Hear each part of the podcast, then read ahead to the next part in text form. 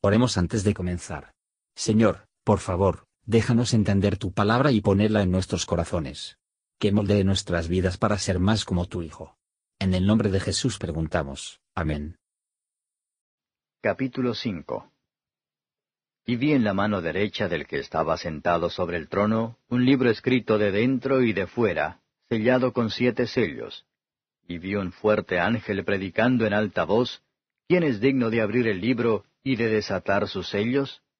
Y ninguno podía, ni en el cielo, ni en la tierra, ni debajo de la tierra, abrir el libro, ni mirarlo.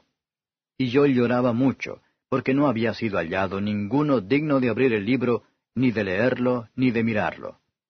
Y uno de los ancianos me dice, No llores. He aquí el león de la tribu de Judá, la raíz de David, que ha vencido para abrir el libro y desatar sus siete sellos. Y miré, y he aquí en medio del trono y de los cuatro animales, y en medio de los ancianos, estaba un cordero como inmolado, que tenía siete cuernos y siete ojos, que son los siete espíritus de Dios enviados en toda la tierra. Y él vino y tomó el libro de la mano derecha de aquel que estaba sentado en el trono. Y cuando hubo tomado el libro, los cuatro animales y los veinticuatro ancianos se postraron delante del Cordero, teniendo cada uno arpas y copas de oro llenas de perfumes, que son las oraciones de los santos. Y cantaban un nuevo cántico diciendo, Digno eres de tomar el libro y de abrir sus sellos, porque tú fuiste inmolado, y nos has redimido para Dios con tu sangre de todo linaje y lengua y pueblo y nación, y nos has hecho para nuestro Dios reyes y sacerdotes, y reinaremos sobre la tierra. Y miré y oí voz de muchos ángeles alrededor del trono, y de los animales y de los ancianos, y la multitud de ellos era millones de millones que decían en alta voz, El Cordero que fue inmolado es digno de tomar el poder, y riquezas, y sabiduría, y fortaleza, y honra, y gloria, y alabanza. Y oí a toda criatura que está en el cielo, y sobre la tierra, y debajo de la tierra, y que está en el mar, y todas las cosas que en ellos están, diciendo, Al que está sentado en el trono, y al Cordero, sea la bendición, y la honra, y la gloria, y el poder, para siempre jamás. Y los cuatro animales decían, Amén. Y los veinticuatro ancianos cayeron sobre sus rostros, y adoraron al que vive para siempre jamás. Comentario de Mateo Henry Apocalipsis capítulo 5 versos 1 a 7. El apóstol vio en la mano del que estaba sentado sobre el trono, un rollo de pergaminos en la forma habitual en aquellos tiempos, y sellado con siete sellos. Esto representó los propósitos secretos de Dios a punto de ser revelado. Los diseños y los métodos de la divina providencia, hacia la Iglesia y el mundo, se expresan, se fijaron y se hizo una cuestión de registro.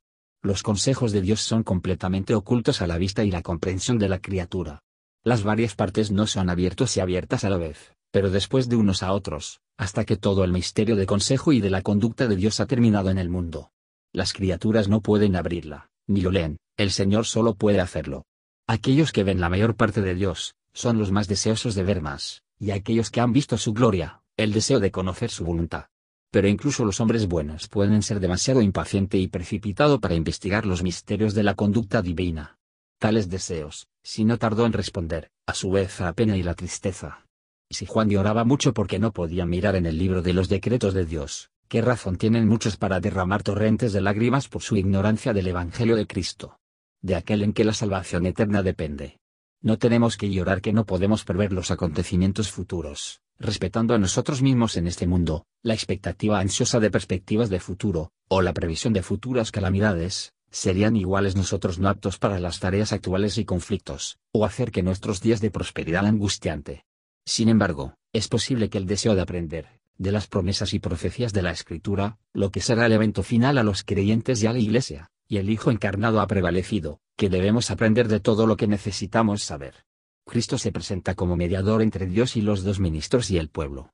Él es llamado el león, pero aparece como un cordero inmolado, él aparece con las marcas de sus sufrimientos, para demostrar que Él aboga por nosotros en el cielo, en virtud de su satisfacción. Él aparece como un cordero, que tenía siete cuernos y siete ojos, poder perfecto para ejecutar toda la voluntad de Dios, y sabiduría perfecta para entenderlo, y para hacerlo de la manera más eficaz. El Padre puso el libro de sus eternos consejos en la mano de Cristo, y Cristo lo tomó rápidamente y con mucho gusto en su mano, porque Él se deleita en dar a conocer la voluntad de su Padre, y el Espíritu Santo es dado por Él para revelar la verdad y de Dios. Versos 8 a 14. Es motivo de alegría para todo el mundo, para ver que Dios trata con el hombre en la gracia y la misericordia a través del Redentor. Él gobierna el mundo, no solo como creador, sino como nuestro Salvador. Las arpas eran instrumentos de alabanza, los viales estaban llenos de incienso, o incienso, que significan las oraciones de los santos. La oración y la alabanza siempre deben ir de la mano. Cristo ha redimido a su pueblo de la esclavitud del pecado, la culpa, y Satanás.